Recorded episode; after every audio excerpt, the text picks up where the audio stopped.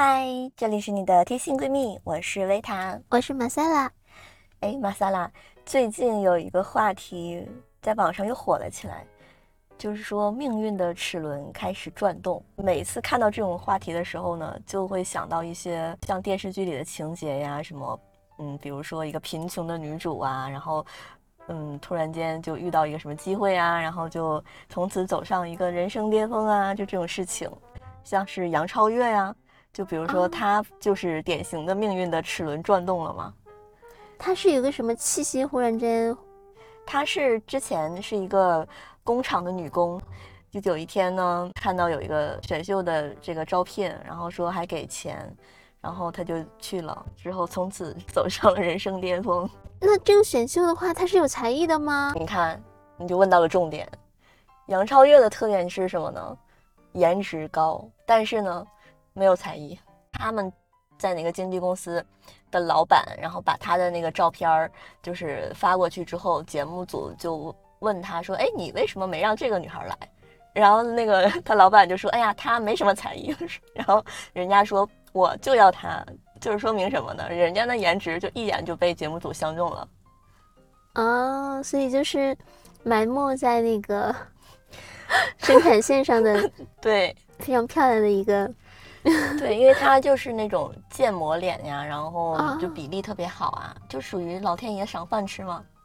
哦，原来杨杨超越是没有特长的，她只是长得好看而已。对，她不会唱歌，她不会唱歌。对，然后但是为什么大家喜欢她呢？就觉得她很真诚，然后就觉得她表现出她那种可爱啊、真实的一面之后，然后就很吸粉。哦，这样反而反而是优势了，就表现出她不同的一面嘛。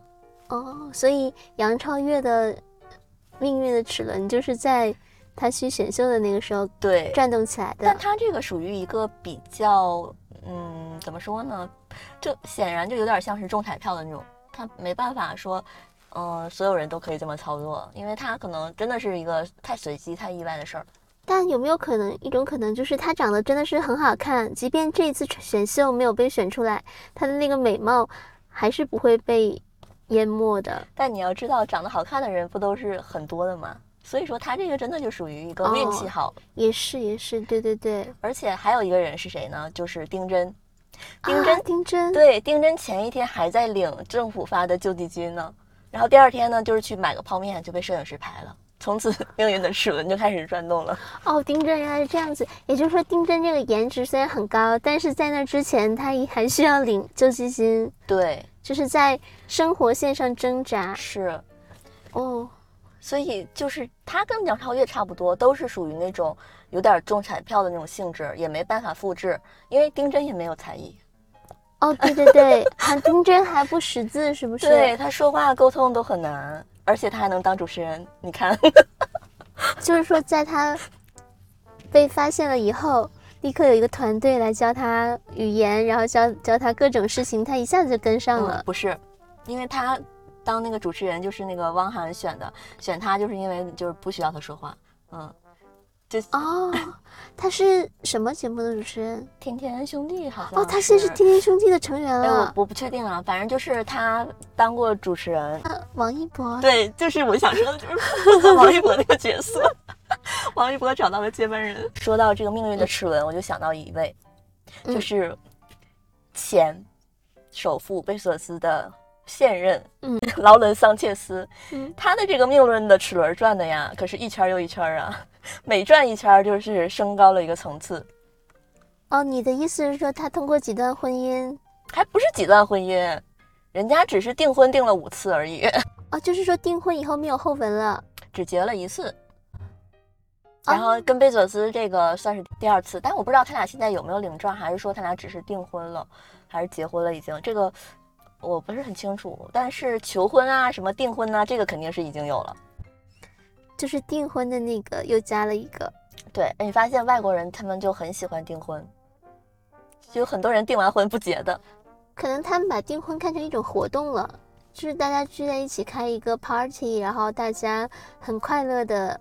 有一个正当的理由去玩一下，大家一起聚一下。对，然后有很多人可能订完婚、订婚完两年了，然后都没结婚的这种，我发现他们很多都是这种情况。可能订婚的时候是让头脑热热起来了，然后冷静下来以后发现，嗯，到对呀这里刚刚好。所以说这个东西就是你拖的时间久，可能婚就结不成了嘛。哎，说到这个桑切斯呢，嗯我不知道你对他的这个背景了不了解？应该不能算作了解吧？我对他比较感兴趣嘛，然后我就去查了一下。嗯，嗯，对，所以他的这个人生真的是这个齿轮转的呀，真的非常精彩啊！就首先呢，他的出生是在一个墨西哥裔的家庭，但他不是墨西哥人，就很多人可能以为他是墨西哥人，其实人家是土生土长的美国人。哦，对所以他跟贝索斯理论上来讲是有共同的文化的。我想说，就是他俩都是美国人嘛，就是属于背景比较相似。嗯然后，但是桑切斯他的这个家庭其实是一个单亲家庭，他嗯是由他爸爸抚养长大的，嗯，而且呢，他还有一个亲哥是一个败家子儿。哦，嗯，然后他这个哥呢，就是总是想赚点钱什么的。嗯就比如说，他这个哥想开经纪公司，然后他也给他拿钱什么，但是后来就是也宣告破产了嘛。嗯哎，就是这么个人物。而且呢，桑切斯在他学生时代就已经开始崭露头角了。那个时候他就开始参加一些选美比赛。哎，是不是觉得他这个颜值怎么能参加选美比赛呢？哦，对呀、可能选的是气质综合的东西。这个你就发现了，就是说明桑切斯这个人他非常的自信，他的内核是非常强大的。哦，是，对的，确，对然后他之后呢就开始读大学了嘛。那他大学读的是南加州大学，然后也是一个非常好的大学嘛，嗯学的是新闻主播。所以呢，他在毕业之后呢，就进到了洛杉矶的电视台，但他并没有说一进电视台就当主持人呐、他只是做了一个行政助理。哦，哎，命运的齿轮呢就开始转了。这这个命运的齿轮第一次转呢，就是因为他呢就搭上了一个当时在这个电视台的一个嗯比他年龄大十四岁的这样的一个已婚的男人吧。对，然后就做了这个男的的情人。哦，还有这种事情？对，然后这个男生是一个美国的体育节目主持人，叫罗里马卡斯。哎，所以呢，他这一次搭上他之后呢，就得到了一次职场的飞升嘛。所以呢，他就通过他呢，就当上了这个主播了。哦，对，就当上了这个福克斯的体育频道的主播。但是后来没过多久呢，两个人就分手了。嗯，后来呢，他又瞄上了谁呢？就命运的齿轮又开始转了啊！就瞄上了一个橄榄球运动员，叫安东尼·米勒。但是呢，这两个人拍拖也没多久就无疾而终了。显然就是桑切斯可能觉得这个咖位的已经配不上他了，并且呢，有的人说他俩这个感情是因为在交往的过程中，桑切斯经常就是还同时跟好多人在交往。嗯，哦，是不是感觉很精彩？哇，其实他这两段都可能是别人的一生啊。嗯，是。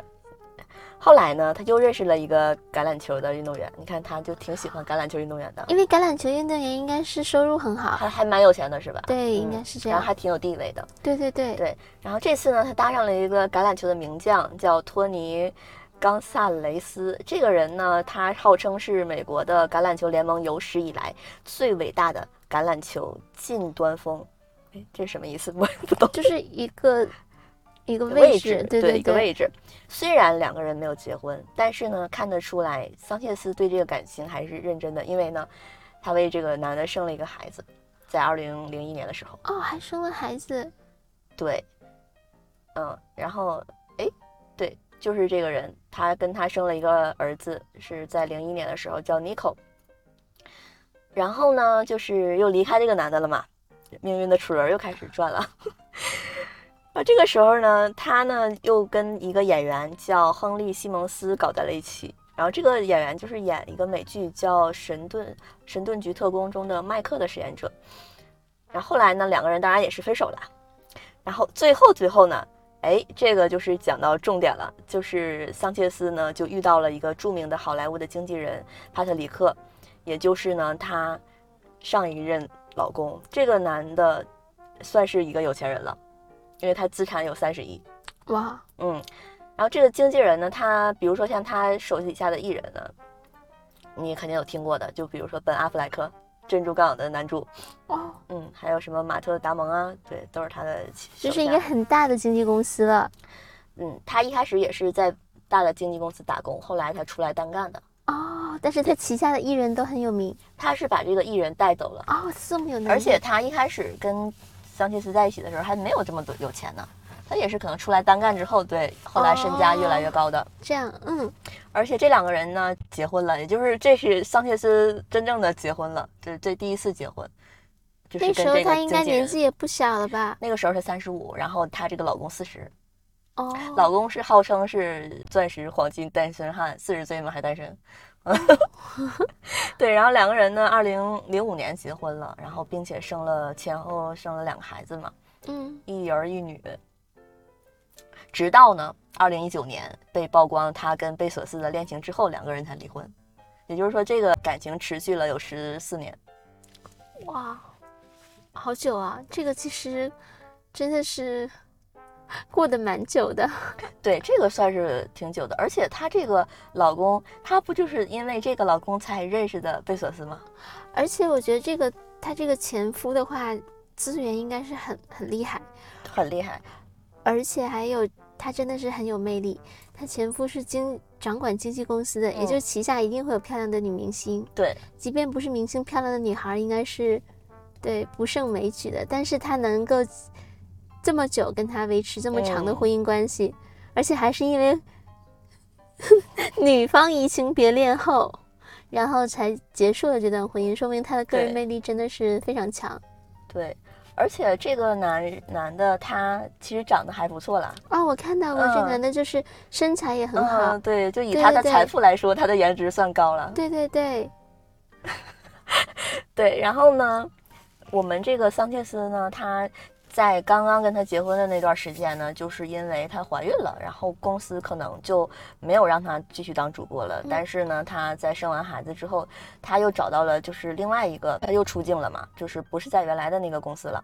在刚结婚的时候，她主持了一个舞蹈的真人秀，叫《So You Think You Can Dance》第一季。然后这个节目呢，也是创下了当年的一个最高的收视记录。但是呢，在第一季之后她就怀孕了嘛，嗯怀孕了之后呢，第二季之后就不是她了。啊，她的有个特点就是她在主持的时候呢，就特别的呃活泼，特别的搞笑。就比如说她在主持，哪怕是一个天气预报的时候，她都可能就是特别好玩儿啊，然后就是摆出一些奇怪的肢体动作呀，就这种的，不像是一个 在播新闻的主播，就她的一个不同吧。嗯，后来就是他复出了之后，就上了其他的节目嘛。就总之，他也是一个呃娱乐圈的一个人，就挺有名的那种。嗯嗯嗯，然后跟他的这个前夫也算是都是那种娱乐圈的名人。但问题是，他能跟他维持十四年的婚姻，而且再说，他十四年对于一个女生来说，可能真的也蛮久的。嗯，一直到对十四年，三十五到五十这个黄金时对，所以真的是蛮久的。而且关键的问题就是说，他再找到的目前的现任，比前任又是一个质的一个飞跃。嗯，这个就是他跟贝索斯在一起之后，就让他彻底出圈了嘛。就之前我们不知道他，但现在全世界人民都知道他。对，所以说他这个嗯就是完全是又跨越了一个阶层，我觉得可能。嗯，又跨越了。而且呢，其实在我看来，可能是他跟贝索斯在一起，真的就是有迹可循，就是感觉是顺理成章。就比如说。他会主持啊，他口才很好啊，然后在舞台上发闪闪发光啊，那这些肯定贝索斯看到了，就是哎，也会觉得很棒啊。就是，但是问题是，贝索斯也不是一个没见过世面的人啊，人家毕竟是，但是他怎么会被他吸引呢？有的时候我其实挺，嗯，这个时候就要说到嗯桑切斯的另外一个爱好了，就嗯是开飞机。嗯然后你看一个五十岁的女生，然后还有腹肌，对吧？然后天天就是开飞机，而且据说贝索斯之前啊，他坐直升机出过一次事故，他就不怎么敢坐直升机了。然后呢，这个桑切斯呢就治好了他的这个飞机的恐惧症。我觉得秘密可能在这里，因为这个女生她拥有这个男生对，没有的东西啊。技能，对对就超过他，在他之上了。他觉得他很崇拜他，我觉得这个东西可能会更长久一点，而且可能更会打动人。是，就包括嗯这些什么主持啊这些东西，其实也是贝索斯可能欣赏的地方，也是贝索斯可能也没有的东西。对所以我说，我们如果说你想吸引一个人的话，你不要看对方有的，你不要拿自己没有的跟对方有的去比嘛。你这样你肯定没有自信啊。你要想自己有什么是他没有的，你这样你就自信多了。是因为可能会主持的漂亮女孩也有很多，但是会主持又会开飞机的漂亮女生几乎为零，可能。而且他们俩在一起之后参加了采访，然后呢，我听到贝索斯在说桑切斯有什么优点的时候，他这么说的，他就是用，呃，慷慨这个词吧形容他，就是 generous。但我觉得这个词可能更多意义上是想说，嗯，他比较有包容心，因为你可以看到，就是他们经常有大家庭的聚会，就是贝索斯和他的孩子，还有桑切斯和他的孩子，就是两家的人，还包括前夫哥。都能一起聚会，对。那你说就这种情况的话，是 这种情况，我觉得这就是又是一个关键点所在了。首先，一个人女一个女人有强大的包容心，她能把你的孩子都伺候的明明白白，你说你开不开心？但问题是，他会不会有其他的想法？因为毕竟面对的是，你说就说明了他的孩子也喜欢他啊。这个这个应该是假不了的，对。而且他说明，而且你看这个女人，她分手了这么多次，又又劈腿又这那的，没有人出来跳着说，就是黑她什么的，就说明人家就是把这些关系都打点的明明白白的。哦，对对，这样子讲的话，他属实有一些，就是 过人之处。就包括这个 帕特里克这个前夫哥嘛，他俩分手了之后。这个前夫哥呢，又找了一个也是很漂亮的一个女生啊，嗯嗯，就是那种像是模特的那种女生，那女生而且比前夫哥小二十岁。我觉得前夫哥可能心理上他也挺平衡的，他觉得哎这也挺好，我也换一个。嗯，对对，所以说为什么能和谐呢？就是大家都开心。嗯，因为你知道，我发现就是新鲜感这个东西是真的是太无敌了，你什么你都比不上新鲜感。那还有一个问题啊，他们俩贝索斯和桑切斯已经在一起多久了？在一起五年，但还行，也不是已经五年了。对，从一九年那个被曝光了之后。那你说这个新鲜感在哪里？都五年了，他们还能像……哎，他跟前夫哥在一起还十五年了呢。我觉得这个也是很厉害的，他能一直让对方保持新鲜感，这个很重要。其实我觉得在一段感情中，这新鲜感也是一种神秘感，一些总有一些挖掘你可能不知道的东西，就像开盲盒一样。对。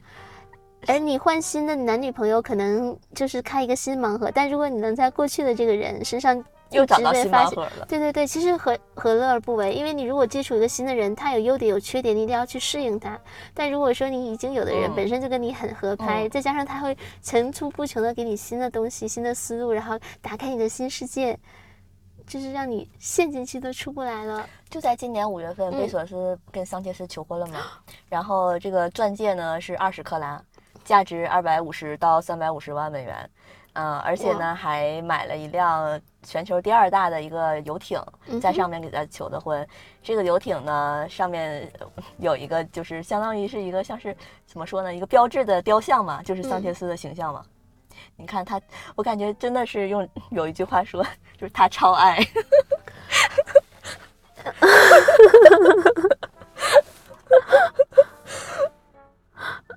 当然，这个求婚也是嘛，他们全家子全都在上面。关键你说这个雕塑的这个事情，真的是，真的是超爱，真的说不出来了。而且呢，自从跟桑切斯在一起之后呢，咱们这个前首富呢。啊，也开始打扮自己了，开始做医美了。他以前眼睛可能有点什么问题啊，就是有一种大小眼，然后现在感觉改善了不少。而且之前也不打扮，也穿的也普普通通，现在开始穿的有点像墨西哥毒枭了。你看，就感觉就跟那个桑切斯就是越来越搭了，两个人。哎呀，而且走到哪儿都是这种恨不得抱在一起的感觉。哦，一直都牵着手是吧？对，嗯，前两天看那个桑切斯的 ins 上面。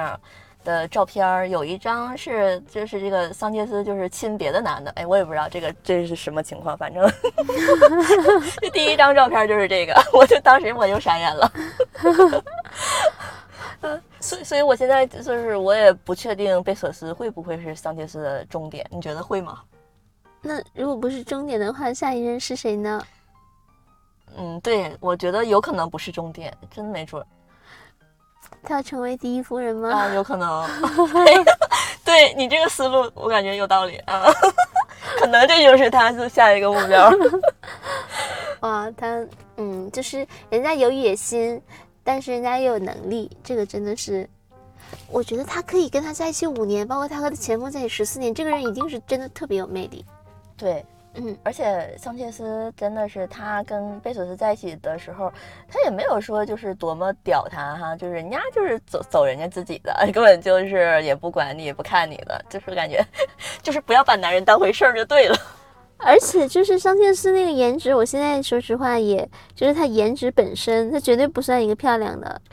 人家属于后天努力型，嗯，他身材虽然很好，然后有很多闪闪发光的地方，但这张脸真的是、嗯脸也是后天努力型的，是吧？就是全部都是经过呃钱啊什么的。你看他这个脸啊，他的线条感是很强的，嗯肯定是做了很多的医美，保持的这个不下垂啊这种啊，嗯嗯嗯线条啊，就是那种欧美人喜欢的那种骨感的长相。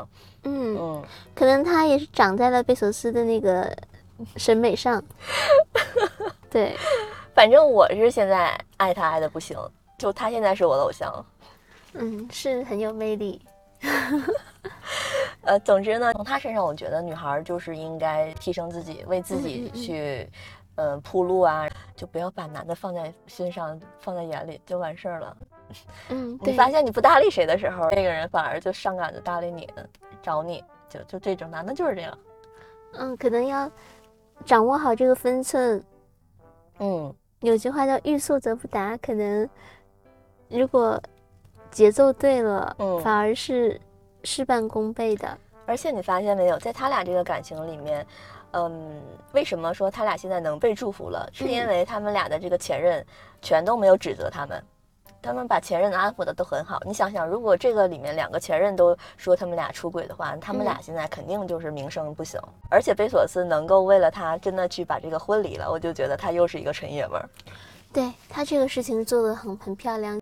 像贝索斯他迈出那一步，他就要以离婚收场，而且把前妻安抚的很好，，对这而个才是，且前妻更狠的是，他没有要他的一半财产，他只要了四分之一，好像但是也上了300多那个但是也上了 富豪富豪榜对，但是真的，你想想，哎，就你想想，如果给你三百五十亿美元和给你六百五十亿美元，你不觉得都是一回事儿吗？对，没有区别。对，没有区别，一点区别没有。对，所以这个女生也非常有格局，是就是看得很远。是，然后贝佐斯特感动，就大赞前妻。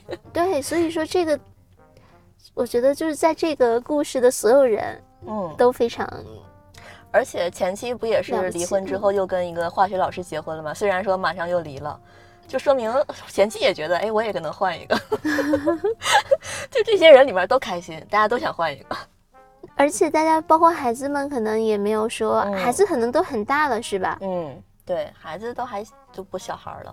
可能孩子们觉得父母是成功的父母，是他们的榜样，所以做一些这种事情也是正常的。我觉得，可能你有没有觉得，如果说父母没有说咱们不说发展那么好，嗯，但是如果说让孩子觉得自己的父母是那种非常你要仰慕你的父母，可能你做做的父母做的事情，孩子们就能理解了。但如果说反过来说，如果父母一事无成，然后总吵架，然后打打闹闹，然后最后还把婚给离了，可能对孩子的伤害就很大。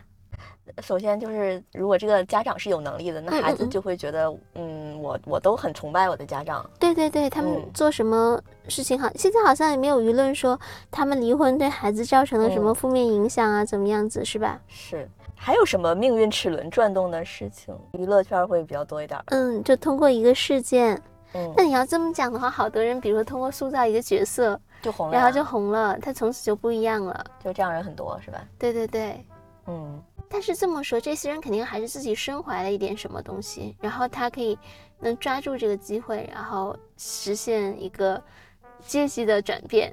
但但也有那种。经过一个什么事情，命运的齿轮就往不好的方向去转的。哦，那样子也很多，对对对，就比如说有很多现在娱乐圈不也有很多什么一些不好的事情，然后这个人你就查无此人了吗？哦，是是是，所以这个命运的齿轮啊，这个转还不一定往哪儿转呢。对，所以说自己要先把握好自己，然后呢，再听从命运的安排。有没有可能就是你能够控制这个齿轮的转动的方向呢？你知道它要往哪儿转，你想让它往哪儿转，它就往哪儿转。嗯，其实有的时候不好的那种事情，可能有的人一直在玩火，只不过没烧到手，可能不是一次性的。就举个例子说，呃，某某某被就某某坤呐什么啊，被举或者是 那个被群众举报了，被朝阳群众发现了，对他肯定是天天在对，或者是之前有过这种事情，群众才能嗯对，不然的话怎么会被举报呢？就是正常女朋友或者是交往，对吧？嗯。嗯，所以还是要严于律己。哎，那你有没有什么命运齿轮转动的事情发生？你有类似的就是故事分享吗？跟那些什么他们那种大起大落的比起来，可能还没有那那么夸张的，就是一些呃相对来说就显得比较小的事情了。嗯。比如说，我之前其实一直都挺想去出国玩的，嗯嗯，挺想去美国那边的，然后但是没有什么机会。就我之前上班的时候，然后因为公司组织去旅游，不是去了趟游轮嘛，然后发现哎，在游轮上上班好像也挺好的，还可以出国，嗯，然后我就后来就是面试上那个工作之后，然后就真的就是去了美国，然后其实当时也觉得挺梦幻的。就觉得好像从来没想过自己真的可以以这种方式去，我觉得那是一个最好的方式。对对对，那就是一通过一个契机，然后实现了一个之前可能想都不敢想的一个事情。对，你发现没有？其实要实现命运的齿轮转动，也是可以自己去规划预测的。嗯嗯嗯，的确，嗯，就是比如说像我们之前讨论的那个，你想。嫁给一个明星，嗯嗯，这开个玩笑，就是比如说现在不有很多什么明星跟助理啊，嗯嗯，结婚的这种情况吗？嗯嗯。然后我们俩之前不是也讨论过吗？说怎么能够像他一样跟明星结婚？嗯嗯，就前提是你要去他那个地方工作嘛，这是第一步。对，怎么样子进到那个公司才是最重要的。对，就像这个桑切斯，他毕业之后不是也是去到了一个大的电视台吗？嗯嗯。虽然说只是做了一个行政助理，但是。那个就是他的一个非常重要的一步，一个关键。嗯，对，就是开始这个，你要能接触到这些圈子的人。对对对，对。所以我觉得可以说，这个就是可以规划出来的。嗯，所以这个都是有有节奏、有步骤的。包括邓文迪，可能也是一步一步，他最开始就要去美国，对吧？嗯。所以呢，他通过第一任顺利到达了美国。然后再一步一步一步的实现圈层的转换，但首先他要先到美国去，不然的话没有办法开始这些事情。对，可能是他没有像这个桑切斯这种，人家至少是南加州大学的这个学历，人家起点还是比较高的。对，就是还是平台嘛。嗯，对，嗯，所以这样看起来的话。首先要考一个好的大学，那如果没考上呢？那就就没有后文了。对，那就 不可能进这种好的企业的概率就会比较小。对对，所以说平台费劲。对对对，就是高度起点其实就决定了。对，嗯，那就第二步，首先要进到一个尽可能大的一个知名的企业，这样你接触到的人就很多。对对对。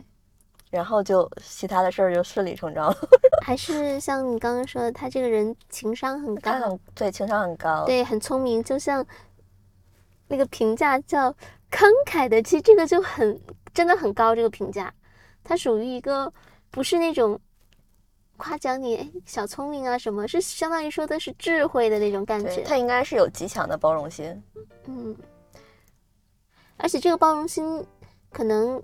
我们有的是理解不到的这一点，嗯，因为你觉得像贝索斯那种那么有，嗯，对，站在那个高度的人，他还会说他很慷慨。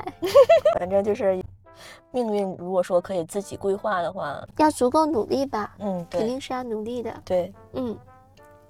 当然，像杨超越这种自己是规划不出来的。哦，运气太好了。你说这种没有学历的漂亮的女生是不是太多了？杨超越就是做对了，首先第一点，去参加了那个比赛。他去做了这件事情，有很多人可能长得漂亮，他没有去做这个事情。哦，这是第一步。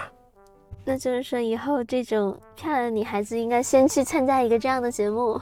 就不管怎么说，你你得自己走出去一步。对人要多出门儿，这个是对对对，在这个是关键不行。对对对对，首先第一步你要出门，嗯认识不同的人，嗯嗯嗯，你认识你该认识的那个圈层的人。对对对，嗯，觉得可能自己能为自己命运做的事情，嗯嗯这就是你要 努力的方向。是，基本上就是这样吧。嗯嗯，好，今天就聊到这儿。嗯，我是维塔，我是马赛拉，我们下期再见啦，拜拜。拜拜。